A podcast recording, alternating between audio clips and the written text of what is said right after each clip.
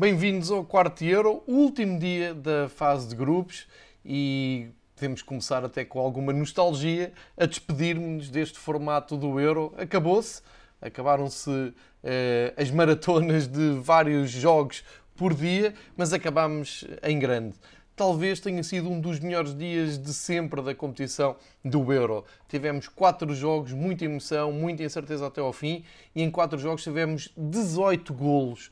É um recorde absoluto da competição, tantos golos num, num só dia, e tivemos a, oportunidade de ir testemunhando isto tudo nos jogos, nos dois jogos das 5, depois nos jogos também das 8 com uh, emoção extra, porque a Alemanha muito contribuiu para isso, como já vamos ver. Portanto, neste, nesta altura, neste momento, já é perfeitamente possível olhar para o quadro de jogos e perceber quem é que segue, uh, acabando com as dúvidas todas, essas contas foram alimentadas a semana quase toda. É, é uma das facetas de um torneio muito aberto uh, e que vai é, é, vai, é muito extenso na, na, medida em que vai buscar apurados.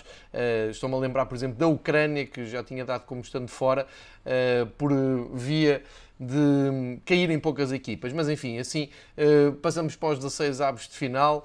vamos ter aqui bons jogos de certeza. e de, de, das contas de hoje ficam então uh, esses, uh, essas chaves absolutamente feitas. Para perceberem, um, ou para quem não está a ver visualmente, o que é que vamos ter daqui para a frente, vamos ter de um lado. Um, uma série de concorrentes e do outro o mesmo número de concorrentes até se encontrarem numa final em que os jogos já estão todos, uh, obviamente, alinhados e já estão todos previstos uh, até ao encontro final. E, portanto, acho que o grande destaque a fazer uh, é, sem dúvida, essa repescagem da Ucrânia, que vai defrontar a Suécia, e já agora ficam, ficam aqui os jogos antes de lançar o, o episódio de hoje, antes de irmos aos detalhes de hoje.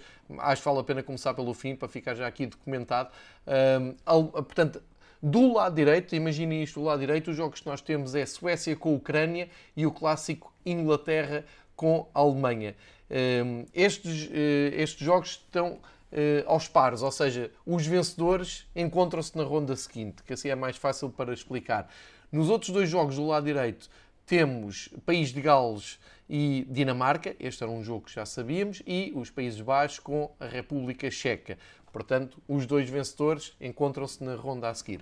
Do lado esquerdo, portanto, Portugal uh, acaba por ficar com a Bélgica e uh, o Itália-Áustria era um jogo que já conhecíamos. Os dois vencedores encontram-se na ronda seguinte. A Suíça fica com a França e a uh, Espanha fica com a Croácia. E a mesma coisa aqui, avançou os dois vencedores e defrontam-se. Portanto, é isto que nos espera. Como é que chegámos a isto? Vale a pena então voltarmos às 5 da tarde deste último dia da fase grupos. Tínhamos o grupo E para definir eh, e tínhamos aqui a Espanha, eh, chamada à recepção, para dar uma prova de vida neste último dia, depois de dois empates e muita polémica à volta de Luís Henrique. Ora bem, como eu disse ontem, a, a, a, resposta da Espanha só podia ser uma, uma vitória, mas não foi uma vitória qualquer, foi uma vitória estrondosa, a segunda maior goleada de sempre num europeu. A primeira considera-se 6-1 por ter 6, 6 golos, mas igualou os 5-0 de outros, de outros campeonatos da Europa.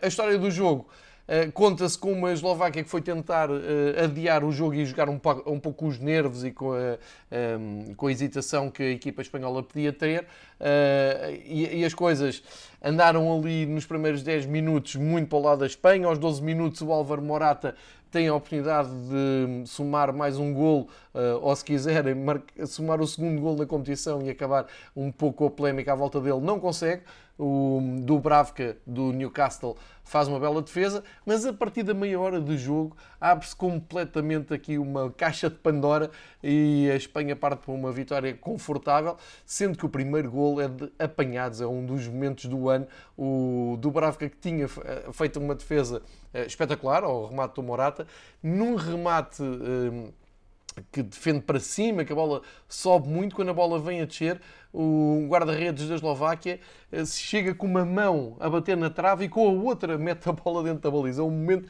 inacreditável, mas que eh, acabou por abrir caminho para a Espanha ter uma tarde tranquilíssima. Foi um gol caricato, eh, um autogol, mais um, muitos autogolos neste, neste europeu, mas a verdade é que depois a Espanha aproveitou e mesmo antes do intervalo, o Laporte, num destes primeiros jogos, ele há pouco tempo é que optou por eh, jogar pela Espanha, como sabemos, fez o seu primeiro gol, um passe do Moreno, do Gerardo Moreno, mas eu quero chamar a atenção para o grande jogo que fez o Pedri, que esteve sempre nestas jogadas e foi ele o grande motor da seleção eh, espanhola, uma qualidade superior, faz mexer com todo o futebol de Espanha e depois quando, quando se tem uh, um Gerardo Moreno, Laporte com esta presença na área, as coisas ficam mais fáceis. Segunda parte toda de Espanha, Uh, o Pablo Sarabia faz o 3 de um cruzamento do Alba, que é um passe para o meio da área uh, espetacular. Depois o 4-0 veio com naturalidade, um gol do Ferran Torres. E o 5-0, mais um autogolo. O Jurai Kuka, uh, a tentar evitar que a bola entrasse, chutou para dentro da, da baliza. e depois deu para tudo. Ainda foram a jogo o Traoré, o Ayarzabal, já tinha ido o Tiago Alcântara. Enfim, deu um pouco para tudo, como eu, como eu estou a dizer. Um, e há uma vitória categórica da Espanha e acaba a Espanha uh, de vir de menos a mais neste torneio e se calhar agitar aqui uma bandeira também de candidato. Portanto, Luís Henrique sai a sorrir desta fase de grupos. Vamos ver uh, se é o início de uma Espanha uh, mais forte e, e, até mais espetacular. Curiosamente, o Morata ficou sem gol, falhou o penalti e em 5 gols não marcou nenhum. Vamos lá ver se vai continuar a ser Morata e mais 10 na equipa de Espanha. No outro jogo, a Suécia e a Polónia também muita emoção, portanto, mais 5 gols aqui muito repartidos. 3-2 para a Suécia, a vitória vem mesmo no fim. Eh, a Suécia tem uma primeira parte muito boa. Acho que a Suécia individualmente tem mais qualidade que a Polónia, e sim, a Polónia tem jogadores como o Lewandowski e, e outros, como o Krychowiak, o Glick, enfim, tem, tem bons jogadores, mas à, à partida é claro o Lewandowski. Mas a, a Suécia tem mais futebol, tem, parece-me ter um coletivo mais, mais forte. E a verdade é que a primeira parte é quase toda da Suécia. O, tudo isto também eh, ajuda o facto da Suécia ter começado o jogo a ganhar. Aos dois minutos, o Isaac eh, encontrou o Forsberg fez 1-0 e aos 59, portanto, eh, estamos a falar aqui numa primeira parte mais ou menos dominada, ou grande parte dominada pela Suécia, e na segunda parte, novamente no início, com, ou nos primeiros 15 minutos, a Suécia volta a fazer uh, o gol, desta vez uma jogada inacreditável do Kulusevski, que veio sempre pelo lado direito e depois encontrou novamente o Forsberg, dá um remate muito bonito fora da área, em arco, a fazer o 2-0. E aqui parecia que a Suécia tinha uh, encaminhado a sua, uh, a sua qualificação, tinha deixado a equipa de Paulo Sousa de fora, mas a partir da hora de jogo, aos 101 minutos, renasce a Polónia uh, e, claro, pelas, pelos pés de Roberto Lewandowski. O primeiro gol é uma pintura, como dizem os brasileiros, é um, o Lewandowski deixa a sua marca, apesar de sair muito cedo na competição, mas deixa para o quadro de honra um grande gol cruzado do lado esquerdo a bater o guarda-redes da Suécia.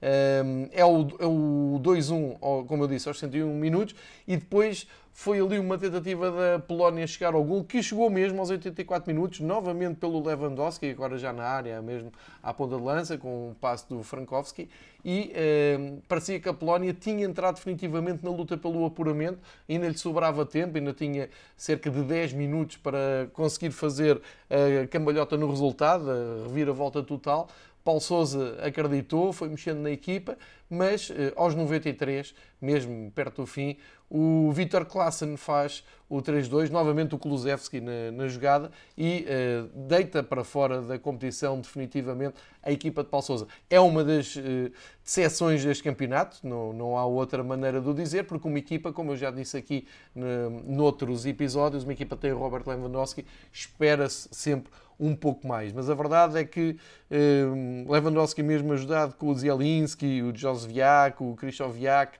o Klitsch, enfim, bons jogadores, eh, não chegou para ter eh, uma equipa que convencesse. Não sei como é que é o futuro do Paulo Sousa. O Boniek tinha dado eh, alguma moral ao Paulo Sousa nos últimos tempos. Vamos ver como é que a Polónia agora se recompõe na luta do apuramento para o Mundial.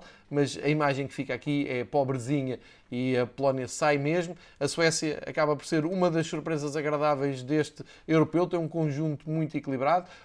O Isaac continua a ser uma das grandes um dos bons jogadores que apareceram em bom plano neste, neste europeu, mas o destaque hoje vai para o Forsberg, que faz dois gols, e também para o Kulusevski, que, que ajudou. Lindelof e Danielson continuam lá atrás, um, firmes na, como centrais à frente do Robin Olsen. Vamos ver o que é que esta Suécia consegue fazer. Vai jogar com a Ucrânia, teoricamente há uma boa hipótese da Suécia avançar, porque a Ucrânia não convenceu por aí além.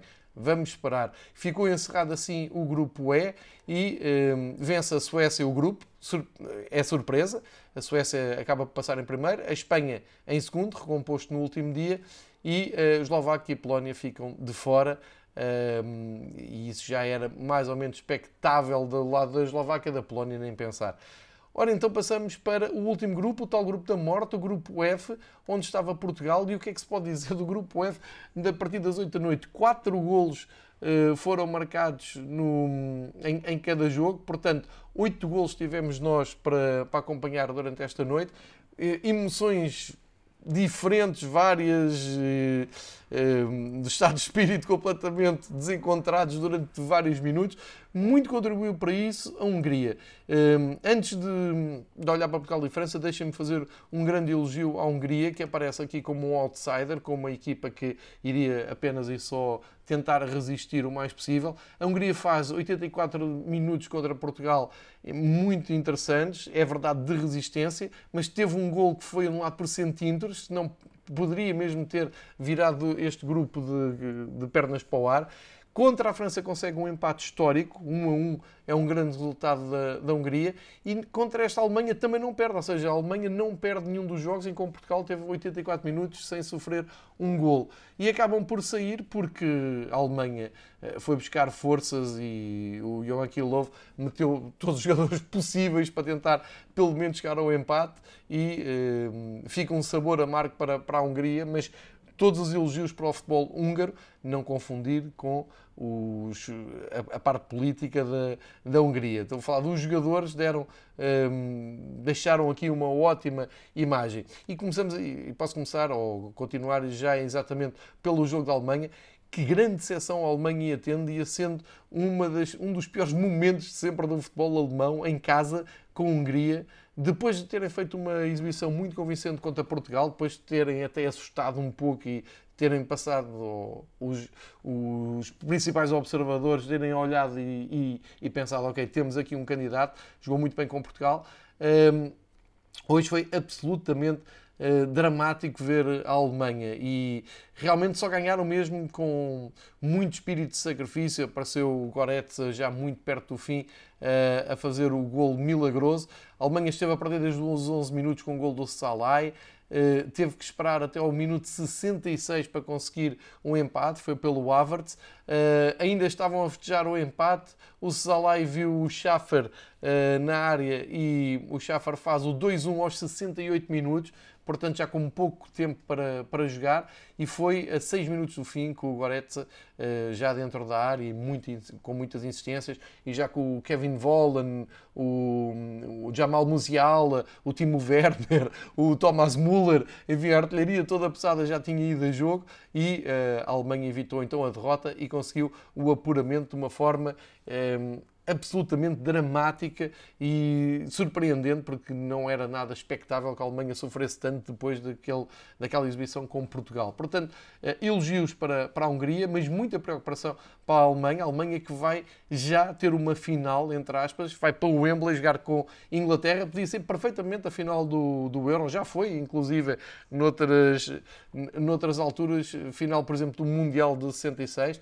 Um, foi uma meia final também em 96 na Inglaterra pelos penaltis, mas os ingleses hoje não vão dormir bem porque devem ainda ter pesadelos com os últimos encontros com a Inglaterra nestas grandes competições. Uma coisa é certa, vamos ter um grande jogo, mas enorme ponto de interrogação sobre esta Alemanha, que tanto é capaz de fazer uma ótima exibição contra Portugal, como uh, fazer um jogo uh, miserável contra a Hungria e tinham corrido mesmo o risco de ficar de fora. Finalmente, o Portugal-França deu ideia que as duas equipas estavam confortáveis com o um empate, porque uh, estatisticamente, olhando para a tabela, contas muito complicadas, mas dava para apurar os dois, e ainda por cima, da maneira como as coisas começaram a correr na Alemanha, um, ainda mais uh, confortáveis estavam, só que os penaltis vieram uh, baralhar um pouco as contas, ou seja, à meia hora há um penalti sobre o Danilo Uh, o Cristiano Ronaldo aproveita e faz um zero.